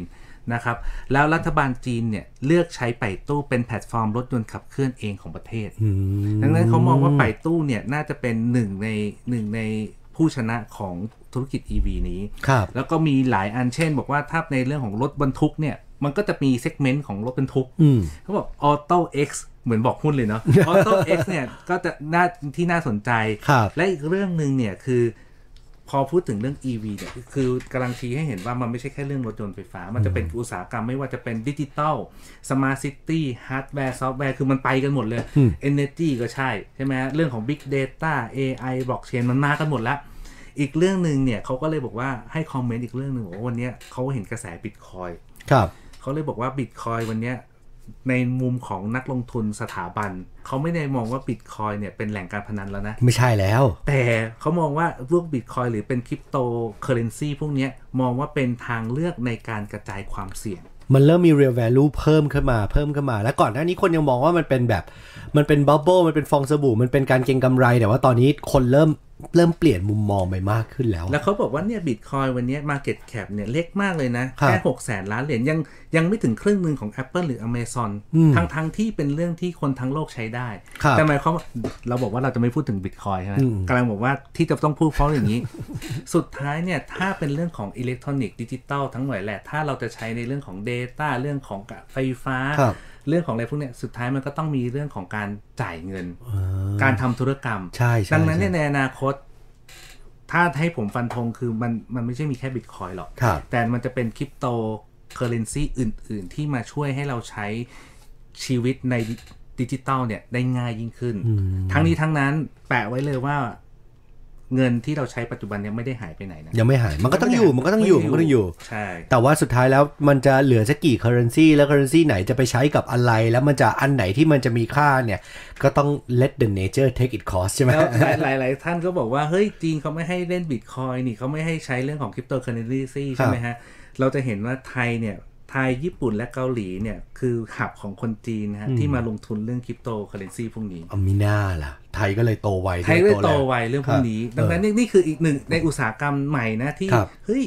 ไทยเราโตได้แต่รัฐบาลไม่เห็นช่วยอะไรเลย อืมใช่ แต่เราก็กำลังบอกว่าวันเนี้ยไม่ต้องรอใครมาช่วย ครับ เราต้องช่วยตัวเรา ต้องต้องช่วยตัวเองแล้วต้องช่วยตัวเองมาตลอด พี่พี่พจน์มองง่ายๆเลยว่าทำไมรถไฟฟ้าบ้านเรา ไม่ใช่รถไฟฟ้า BTS MRT นะรถไฟฟ้ารถพลังงานไฟฟ้า มันมันเกิดช้าเหลือเกินพี่ ต้องบอกอย่างนี้ เวลาเรามีอะไรใหม่เนี่ย ในมุมผมนะ ครับ มีเวลาเรามีอะไรใหม่ มันต้องมาทดแทน ครับ เจ้าที่ อืม หรือภาษาอังกฤษเขาเรียกว่า incumbent คือผู้ที่มีอยู่เดิม ครับ คำถามคือวันเนี้ยคนที่เป็นคนที่เป็นยักษ์ใหญ่ในประเทศเนี่ย เขายังไม่ยินยอมให้มีเรื่องของรถไฟฟ้าเข้ามา อ๋อ เพราะอะไรสมมตินะ ถ้าอาจจะให้เป็นแบบโจไบเดนเหรอ พอเข้ามาเป็นประธานาธิบดีบอกว่า ฉันจะไม่ซื้อรถยนต์ที่เป็น เออ ดีเซลดีเซลเบนซินแล้วนะ หรือไฮบริดก็ไม่เอา ครับ จะเอารถ รถไฟฟ้าเลย ยนต์เท่านั้น แล้วประกาศว่ามีคนงอแงช่วยอย่า คำ งเงี้ย ถามคือ แล้วคุณไปทับใครบ้าง เออใช่ใช่ใช่ ใช่ไหมนี่คือเรื่องผลประโยชน์ทั้งนั้นเลย ดังนั้นสิ่งที่เกิดขึ้นคือเราก็ต้องประสานผลประโยชน์ที่มองถึงผลประโยชน์ของส่วนรวมเป็นหลักด้วย อืม ดังนั้นเนี่ยถ้าบอกว่าวันนี้เอาแค่ง่ายๆไม่ต้องรถไฟฟ้าเนี่ยรถเมล์รถรถเรื่องของ รถสาธารณะ สาธารณะพวกเนี้ย ครับ ยังเป็นประเด็นเลย อืม ใช่ไหมฮะแล้ววันนี้เกิดอะไรขึ้นก็ทุกคนก็บอกว่าฉันรายได้ไม่พออยู่แล้วแต่ค่าค่าค่าโดยสารเนี่ยก็ยังไม่มีฉันยังไม่มีอะไรจะ เอ กิน อ เลย ใช่ใช่ใช่ นี่คือสิ่งที่บอกว่ารัฐบาลจะต้องช่วยผลักดัน ครับ รายการดิจิทัลไดจ e s t โดย ปรัชญาอละเอก และธนพงษ์พันธ์ธัญรัตนกุล ในมุมของของคนใช้ทั่วไปแล้วกันเนาะประชาชนทั่วไปเนี่ยบอกว่าเราบอกว่าอยากจะลดในเรื่องของ PM 2.5 ครับ อยากจะให้ช่วยในเรื่องของของเอ่อเรื่องของเศรษฐกิจ ในเรื่องของว่าวันนี้ข้าวยากหมากแพงเศรษฐกิจไม่ดี คนมีไรายได้น้อย อืม ใช่ไหมฮะแต่วันนี้ถ้าคนบอกว่าเลือกที่จะไปไปขึ้นรถโดยสาร ครับ มันก็จะมีทางเลือกไม่มากนักเช่นรถเมย์ อืม ใช่ไหมฮะหรือรถไฟฟ้าที่เป็นรถเอ่อ BTS หรือ MRT แล้วกันนะวันนี้ก็บอกว่าค่าโดยสารมันแพงอะ ืม สิ่งที่เกิดขึ้นคือผมไม่อยากจะให้ไปพูดถึงว่าไอ้ยผู้ประกอบการทำไม BTS หรือ MRT ใช้แพงเขาก็ต้องมีต้นทุนในในในฝั่งของที่คนลงทุนนะ ใช่ใช่ แต่คำถามคือแล้วรัฐบาลเนี่ยช่วยซัพพอร์ตอะไรบ้าง อืม บอกว่าคนเนี่ยบอกว่าลดในการใช้รถยนต์ส่วนตัว ครับ หัมาขึ้นรถเมย์ อืม คำถามคือ ก็รถเมย์มันเต็มอะ ใช่ มันเต็มไปหมดแล้ว มันไม่ได้สบายแล้วมันช้า ช้าสองคือเอาวขึ้นไปไม่ต้องกลัวโควิด -19 เหรอ ครับ ไม่ใช่แค่ พีเอ็มสองจุดห้า ใช่ใช่ โค ใช่ วิดอีกแล้วก็มาถึงปุ๊บเราเราไปทำงานไม่ทันว่าต้องรอรถเมล์ไม่รู้เท่าไหร่ ครับ ใช่ไหมพอไปขึ้นรถไฟฟ้าอ้าวแพงอีก อืม ก็บอกอ้าวในแง่เอกชนก็บอกว่า ก็ฉันต้องมีต้นทุน ก็ฉัน ใช่ไหม ลงทุนเยอะ ก็ฉันลงทุนเยอะค่าค่าแบงก์ก็ต้องไอ้เงินเงินที่ เงิน ต้องกู้จ่ายเงิน ดอกเบี้ย ก็ต้อง เออ ต้องก็ต้องจ่าย ครับ คำถามคือเอ้ยอันเนี้ยทำไมไม่มาช่วย อืม อาจจะช่วยแล้วนะ ผมอาจจะไม่ทราบแต่ ครับ น่าจะยังไม่พอ คือโดยส่วนตัวฟลุกก็มองตรงกับพี่พอดว่ามันเราเขาอาจจะช่วยแหละเขาคิดว่าอย่างนี้แต่คงช่วยช่วยไม่พอจริงๆอ่ะคือ ราคาในการขึ้นรถไฟฟ้าเนี่ยผมว่ามันแพงแพงไปมากมากมากมากๆเลยเขาว่ามากในที่นี้คือฟลุกไปเปรียบเทียบกับหลาย ๆ ประเทศที่ไม่ได้เจริญเหมือนเราจอร์เจียอย่างเงี้ยฟลุกเพิ่งไปมาเมื่อประมาณโอ้ยก็สามปีแล้วล่ะ รถในเขตเมืองของเขานี่เขาเป็นสังคมนิยมตั้งแต่สมัยยุคโซเวียตเนี่ยหบาทนะ กี่สถานีก็ได้ก็ 6 บาทหมด ดังนั้นทุกคนก็ขึ้นรถใต้ดินกันไปหมดเลย ไปใต้ดินที่ไหนก็ง่ายสะดวกก็มีแต่รถใต้ดินกันเต็มไปหมดเลย ก็ยังสงสัยอยู่เหมือนกันว่าเอ๊ะบ้านเราไม่จำเป็นต้องถูกแบบเขาก็ได้ แต่ทำให้มันเข้าถึงทุกคนได้ไหม accessible by all คือทุกคนสามารถใช้ได้ แล้วเรารู้สึกว่ามันเป็นเรื่องปกติที่ใช้ตั้งแต่คนที่ค่าจ้างขั้นต่ำอะรายได้ขั้นต่ำจนถึงเนี่ยทุกคนได้แล้วจะได้ไม่ก็สนับสนุนให้เต็มที่เรื่องนี้เลยแล้วไม่ต้องไปอวดบนถนนแล้วรถติดก็ปล่อยไป ใช่ ถ้าทุกคนสามารถใช้ได้หมด แล้วก็ปล่อยให้คนเนี่ยแห่กันมาใช้กันเยอะๆ ใช่ แล้วก็ได้มีคุณภาพไม่ใช่แค่คนปกตินะ ใช่ นักท่องเที่ยวก็บอกว่า ครับ ไม่เห็นมีป้ายภาษาอังกฤษ อืมมีก็เข้าใจยากอะไรอย่าง ใช่ เงี้ย คือสองคือคนพิการ ครับ ก็ใช้ยาก เพราะว่าบางสถานีก็ไม่มีไออินฟราสตรักเจอร์ที่ใช้สำหรับคนพิการ นี่ผมว่าภาครัฐเนี่ยต้องมาช่วยเยอะกว่านี้ ครับ นะฮะทำจะได้เราบ้านเราก็ได้ดีๆ เหมือนสิงคโปร์เหมือนญี่ปุ่นบ้าง ครับ นะครับนี่คือสิ่งที่เกิดขึ้น เราคุยเรื่องหนักกันมาเยอะ โอเค เราจะมีเรื่องเบากว่านี้เหรอครับ เรื่องเบาเลยอะคุยเรื่องแอปกันดีกว่า นี่นี่นี่แป๊บหนึ่งราคาอ๋อขอบคุณสวัสดีคุณสุทธิพงศ์นะครับ ฟังแล้วได้ประโยชน์มากคุณวุฒากรอ่าราคาค่าโดยสารระบบขนส่งบ้านเรา ขัดแย้งกับค่าครองชีพขั้นต่ำมากมาย จริงครับ เนี่ยแหละฮะผม ครั ถึง บ บอกว่าวันเนี้ยคือไม่ใช่แค่ให้เอกชนมาช่วยนะ เอกชนยังช่วยจนไม่รอดเลย ใช่ กำลังจะบอกว่าวันนี้ภาครัฐอะไร ครับ ก็ต้องเข้ามาช่วยกันหมดอะ ใช่ใช่ ใช่ไหมวันนี้คือเราเราเห็นอ่ะง่าย ๆ ในเรื่องของลงทะเบียนอะไรนะ เราชนะครับ อ่าถ้าไม่มีไม่มีสมาร์ทโฟนทำไง ก็ต้องไปอำเภอเขาก็ประกาศออกมาแล้ว แต่รอบแรกอะไม่ได้ รอบเนี้ยเขาบอกแล้วแต่ว่าก็ต้องช้ากว่าคนอื่นก็ต้อง ทำไม ไป ไม่ได้อ่ะ รอบแรกอะเขาไม่ได้วางแผน แต่ว่ารอบล่าสุด รอบล่าสุดเนี่ยเขาประกาศแล้วว่าว่าใครไม่มีสมาร์ทโฟนให้ไปลงที่อำเภอ ก็คำถามคือ แล้ แล้ว ว ก็จะมีวันเปิด ทำไมต้องไปรอที่อำเภออะ อืม ในเมื่อทำไมอ่าคนไทยไม่เท่ากันเหรอ เออ นี่คือสิ่งที่ผมว่าเฮ้ยถ้าเราไม่มีสมไม่ใช่ผมนะ อ่า แต่บอกว่าเราไม่มีสมาร์ทโฟนหรือเราเลือกที่จะไม่ใช้ ผมถามในมุมดิจิตอลของพี่พศแล้วแบบนี้เราควรทำไงเราต้องหาสมาร์ทโฟนให้เขาหรือว่าเราจะต้องเปลี่ยนกลับมาเป็นกระดาษ หรือจะต้องบังคับให้ทุกคนไปต่อแถวกระดาษหรือหรือหรือคน ไม่ ต้อง ไม่ต้องคิดว่าดิจิตอลหรือไม่ดิจิตอลเลย ครับ คิดว่ากระบวนการที่จะช่วยเยียวยาเนี่ย เช่นเราบอกว่าวันนี้เรามีธนาคารไม่ว่าจะเป็นกรุงไทย ธนาคาร ม ภาครัฐ สิน อยู่แล้ว ภาครัฐอย่างเงี้ยภาครัฐหรือหน่วยให้เซอร์วิสบริการเนี่ยชุมชนเยอะแยะไปหมดเลย ครับ เราเปลี่ยนแมคานิกได้ไหมที่จะทำให้ทุกคนเข้าถึงการความช่วยเหลือที่เท่าเทียมกัน และเข้าถึงกับคนที่เดือดร้อนจริง ๆ ครับ อันนี้คือในมุมคือผมมองว่าไอดิจิตอลมาช่วยใช่ แต่มันอาจจะไม่ใช่คำตอบของทุกเรื่องนะ อืม ถ้าเราเปลี่ยนหมวกของการที่เราเราดูเรื่องของวิธีการกับกระบวนการที่มันช่วยกับทุกคนจริง อืม ๆ เพราะหลายคนก็มีพูดถึงเลยบอกว่า โอ้ ฉันได้สิทธิ์ ครับ ฉันจะเอาเงินนี้ไปทำอะไรได้ไหม อืม ไปซื้อบิตคอยน์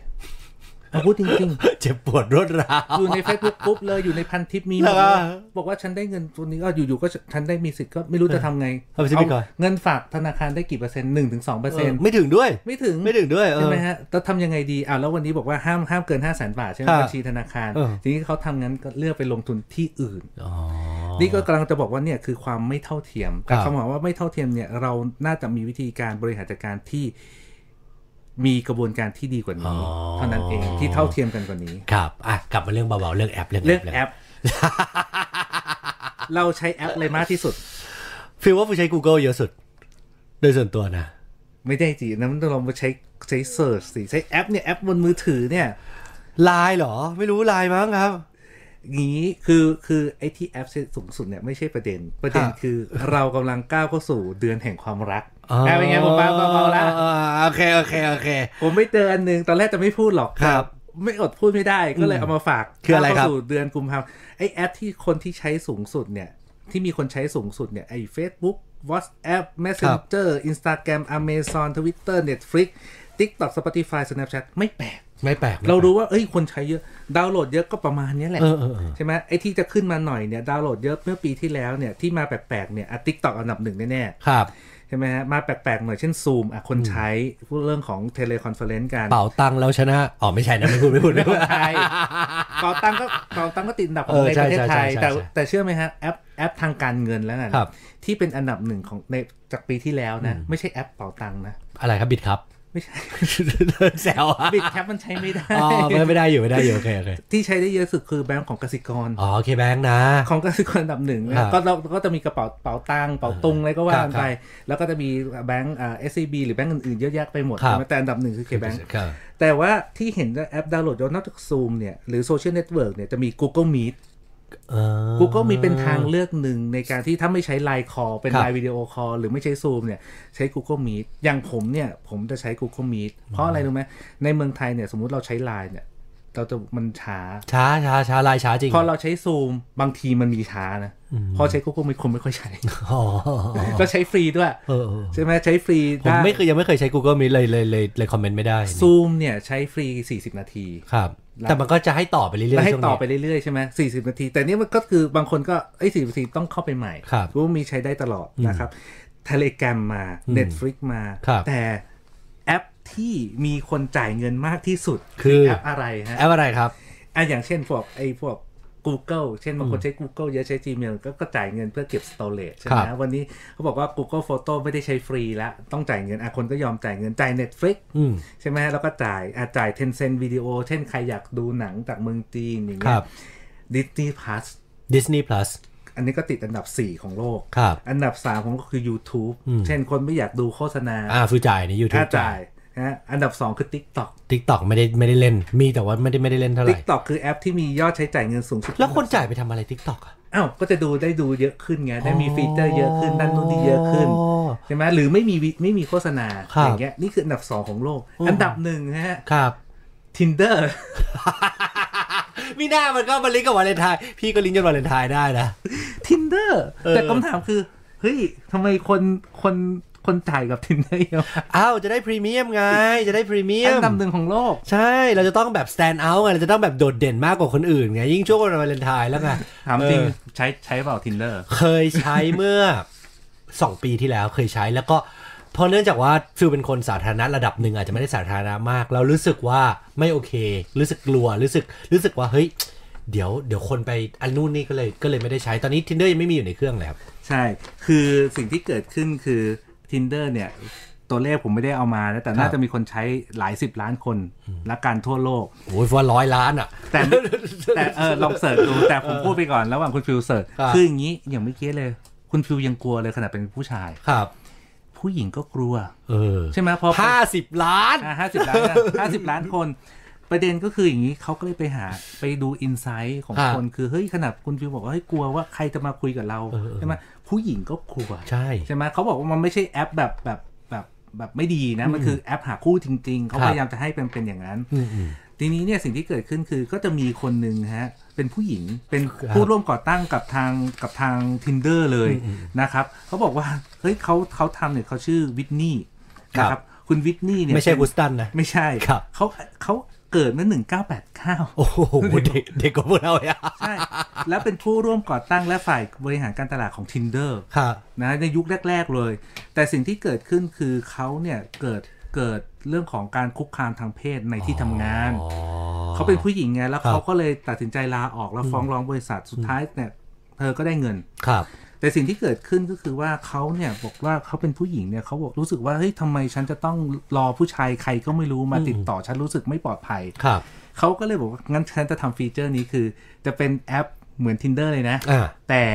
ผู้หญิงมีสิทธิ์ที่จะติดต่อผู้ชายเท่านั้น เอาผู้ชายแค่ไปโปะไว้อย่างเดียว ไปแปะไว้อย่างเดียวว่า ชื่อแอปอะไรชื่อแอปอะไร เดี๋ยวผมลองเล่นหน่อยดิ Bumble B U M B L E เหรอครับ ใช่ Bumble ก็คือจะให้แอปเนี่ยทีการหาคู่เนี่ยให้ผู้หญิงเป็นฝ่ายเลือกก่อน แล้วก็บอกว่าฉันจะไม่ให้เบอร์โทรก่อนไม่ให้โปรไฟล์ ไม่มี ก่น อะไรก่อน ผู้หญิงเป็นคนฝ่าย เป็น เลือก สิทธิ์ เท่า เลื นั้ อก นในการติดต่อความสัมพันธ์ ครับ แล้วก็สิ่งที่เกิดขึ้นนะฮะเขาก็เอาไอเดียเนี่ย เออ ไปติดต่อกับอินเวสเตอร์แล้วก็ได้เงินจากอินเวสเตอร์จริงๆ ทั้งทั้งที่ตอนนั้น Tinder อันดับหนึ่งของโลก ครับ ในแต่ละประเทศเช่น รัสเซียจีนเนี่ยก็จะมี local ครับ Tinder แบบนี้นะทีเนี้ยเขาก็ไปติดต่อเขาก็ได้มา เขาก็เลยเริ่มชื่อว่า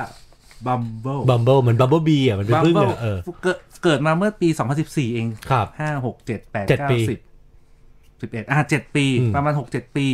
แล้วสิ่งที่เกิดขึ้นคือเมื่อเกิดการแมทช์แล้วเนี่ยจะมีเพียงฝ่ายหญิงเท่านั้นที่สามารถเริ่มต้นส่งข้อความติดต่อไปก่อนได้ อ่า และฝ่ายชายได้แค่รอ ครับ มีเวลาแค่ 24 ชั่วโมง เรารออย่างเดียวให้เขาเลือก ใช่ มีแค่ 24 ชั่วโมงเท่านั้นที่ฝ่ายหญิงจะเลือกถ้าสมม ครับ ติว่าอ่ะสมมติคุณฟิลเข้าไปบัมเบิลแล้ว เออ เฮ้ย มีผู้หญิงคนนี้ ครับ เราก็ต้องรอ 24 ชั่วโมง อืม คำถามคือหลังจาก 24 ชั่วโมงเนี้ยก็อด อ๋อ สิ่งที่เกิดขึ้นคือคนก็ต้องจ่ายเงินเพื่อให้มากกว่า 24 เออก็ใช้ได้นะใช้ได้ แต่ นะ ฟรีเมียม ครับ ดังนั้นเนี่ยเมื่อขยายเวลาแมชได้นานกว่า 24 ชั่วโมง ไอ้ฟีเจอร์เนี้ยแหละ เสีย 300 บาท 10 เหรียญ สำหรับผู้หญิงหรือผู้ชายนี่เขาไม่ได้บอกใช่ไหม สำหรับผู้หญิง เดี๋ยวผู้หญิงฉะนั้นผู้ชายก็คือโปะค้างได้ เอาครั้งได้แต่ผู้หญิงบางทีลืมไง เออ ทำงาน ลืมลืม อ้าว ลืม เลย 24 ชั่วโมงอดเลย ก็ต้องเปย์ไปเปย์ไปอยากคุยกับผู้ชายต่อเปย์ไป กลายเป็นว่าแอปเนี้ยมีคนใช้เนี่ย ครับ มีคนดาวน์โหลดไปแล้วร้อยล้านครั้ง โอ้ มีผู้ใช้ประจำเนี่ย ครับ สองจุดสามล้านบัญชีต่อเดือนนะ อืมอืมอืม แต่มีคนจ่ายเงินแบบเนี้ย ครับ สิบเปอร์เซ็นต์คือหนึ่งจุดสองล้าน แบบนี้ถือว่าเยอะไหมเยอะมากนะห อ่ นึ่งใน มมุติ สิบนะ สมมติหนึ่งล้านหนึ่งจุดสองล้านคนคูณสามร้อยบาท ครับ ก็ 300 ล้านอ่ะ สามร้อยล้านบาทต่อเดือน โอ้ แล้วสิ่งที่เกิดขึ้นคือเฉพาะเนี่ยมีคนใช้เนี่ยเฉพาะอเมริกาเนี่ยใช้อยู่ห้าล้านบัญชีต่อเดือน ครับ เป็นรองแค่ tinder tinder มีคนใช้ 7.8 ล้านบัญชี ผมโหลดบัมเบิลแล้วนะครับ ใครที่ดูผ่าน YouTube ผมผมโหลดแล้วนะครับ และสิ่งที่เกิดขึ้นคือ Bumble เนี่ย ก็กำลังจะเข้าตลาดหลักทรัพย์ อ๋อ เขาบอกว่ามูลค่ากิจการเนี่ยรายได้รายได้ในปี 2018 เนี่ย 10,000 ล้าน 2019 14,000 ล้าน 2020 เนี่ย น่าจะเกินหมื่นล้านกว่าอยู่แล้ว ครับ แล้วสิ่งที่เกิดขึ้นคือตอนนี้มูลค่าธุรกิจเนี่ย อยู่ราวๆสัก 3,000 ล้านดอลลาร์สหรัฐหรือ 90,000 ล้านบาท โอ้ยโตเร็วมากอ่ะ โตเร็วมาก แต่เขาถ้าจะเข้าในตลาดหลักทรัพย์ได้เนี่ยมูลค่ากิจการเนี่ยน่าจะสูงจาก 90,000 แล้วก็อย่างน้อยต้อง2-3เท่าอ่ะ สิ่งหนึ่งที่น่าสนใจคือเขาให้เลือกโหมดตั้งแต่ต้นเลยว่าคุณต้องการเดทหรือคุณต้องการเพื่อน ใช่ เออเดทก็คือแบบว่า find the spark empowerment community หรือว่า best friend forever BFF make new friend at every stage of your life ถูกต้อง เออก ำลังจะพูดเลยบอกว่ามันไม่ใช่แค่หาคู่ผู้ชายผู้หญิงเท่านั้ คน รับ นะ มีเรื่องของการที่บอกว่าหนึ่งแมชเพศเดียวกัน อ่ะ นเนี้ยใครจะทักใครก่อนก็ อ๋ ได้ อ แต่ถ้าเป็นลักษณะว่าเฮ้ยอยากจะหาความสัมพันธ์แต่ไม่ใช่เป็นเรื่องของของเป็นแฟน ครับ ก็จะเป็น BFF คือ best friend forever คือเขาจะหาคนที่มีความสนใจอ่ะเหมือนเหมือนเรา อืม อย่างเงี้ยนี่คือสิ่งที่ฟีเจอร์ที่บอกว่าเฮ้ยบางทีเราก็บอกว่าสมมติคุณพี่บอกว่าฉันเป็นคนประหลาด เป็น ครับ คนที่แบบชอบชอบอาหารแต่ชอบอาหารในเชิงลึกเลยนะ ชอบแบบนี้มีไลฟ์สไตล์แบบนี้ ใช่ มีใครที่ ใช่แบบ ใกล้เคียงกับ ประหด เราไหม ถูกต้องที่สุด เราต้องการหาเพื่อน แต่เราไม่ได้หาความสัมพันธ์แบบแบบเป็นแฟนนะ เออ ไม่ได้การหากิ๊กด้วย แต่ ครับ คนสนใจเหมือนกันอะไรอย่างนี้ อ๋อ นี่ก็มีฟีเจอร์ที่มีคนเนี่ยเข้ามาใช้ ครับ อันนี้คือน่าสนใจก็เป็นทางเลือกสำหรับ ไม่ว่าจะเป็นผู้หญิง นี่กำลังส่องสาวๆอยู่เลย เฮ้ยไม่ใช่จะผิด privacy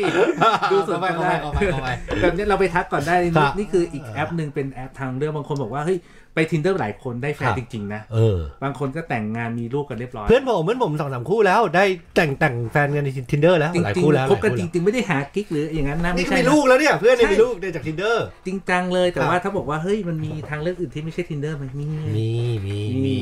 ถ้าเกิดว่าเป็นแบบหลาย ๆ อันก็จะมีบาดูมีบีทอกอะไร ซึ่งอันนั้นอาจจะไม่ได้เป็นหาแฟนกันแบบจริงจังมากก็แล้วแต่ละกัน ใช่ แล้วแต่มุมมองของแต่ละคนละกัน มันก็เป็นเทรนด์ไงบอกว่าวันนี้เราบอกว่าคุยเรื่องตั้งแต่ต้นปีใช่ไหมเราคุยว่าเอ้ยเรื่อง e-commerce จะมา ครับ ใช่ไหมเรื่องเรื่องของแอปถ้าคนใช้เยอะก็จะเป็นเรื่องของโซเชียล อืม อันนี้อยู่รู้อยู่ อันนี้ แล้ว ก็โซเชียลไหมเดทติ้งแอป อันนี้ไม่ กึ่ง เขาเขาเขาไม่เขาไม่ได้อยู่ในโซเชียลนะ เขาแยกมาเป็น เขาแยกออก dating มาเป็นเดทติ้งแอปเลย แต่สิ่งที่อีกอันหนึงที่เราเห็นก็คือว่าเป็นเรื่องของเกม ครับ เกมก็มีคนใช้เยอะมากใช่ไหมมีดังนั้นเราจะเห็นพวกมีเดียพวกเกม พวกวิดีโอสตรีมมิ่งหรือพวกสตรีมมิ่งพวกเนี้ยมันมาเยอะ แต่สิ่งที่ผมเห็นในแคตตากรีครั้งที่แล้วอะพูดไม่จบ ครับ แต่อยู่ในหัวตลอดว่าอยากพูดประเด็นนี้มาก ๆ เลย แต่ก่อนเนี่ยเขาบอกว่าเฮ้ยถ้าจะใช้เรื่องของแอปหรือดิจิตอลเนี่ยส่วนใหญ่ใช้เพื่อความบันเทิง ใช้เพื่อความโซเชียลหรือใช้อีคอมเมิร์ซแต่เมื่อปีที่แล้วเมื่อมีโควิดเมื่อมีโควิดเนี่ยสิ่งที่สิ่งที่เกิดขึ้นก็คือมี2แคตตากรีที่โตมาก ๆ เลย โตดีดขึ้นมาเลยนะ ครับ แต่มันก็ยังไม่เท่าไม่เท่าพวกเกมพวกเอนเตอร์เทนเมนต์น่ะหนึ่งหนึ่งอย่างอย่างแรกก็คือแอปพลิเคชันเพื่อใช้สำหรับธุรกิจ อันนี้ชัดเจน ก็พวกซูมอย่างนี้ พ นะ วกซูมใช่ ไห พวกซูมจะพว ค ก รับ แอปพลิเคชันในเรื่องของการบริหารจัดการ ก็เพราะ ธุ ค กิ น จ ต้องทำงานอยู่บ้านไหมใช่ไหม ถูก พี่บอส ต้อง คนก็ต้องหาอะไรที่ช่วยในทางธุรกิจมาก ใช่ ขึ้น แต่อีกอันหนึ่งที่เกิดขึ้นคือคนจะเสิร์ชเนี่ยหรือหาคอนเทนต์เกี่ยวกับเรื่องของ how to มากขึ้น how to มากขึ้นเช่นบอกว่าอาจจะทำกับข้าวยังไงจะออกกำลังกายยังไง ฟิลรู้เลย how to ครัวซองเนี่ย ครัวซองเต็มบ้านเลย ตอนนี้คนไทยกินครัวซองเป็นอาหารสามมื้อแล้วครับ เยอะมากเลย แล้วทีเนี้ยก็เลยมารู้ว่าพอผมเห็นสแตทอันหนึ่งอันนี้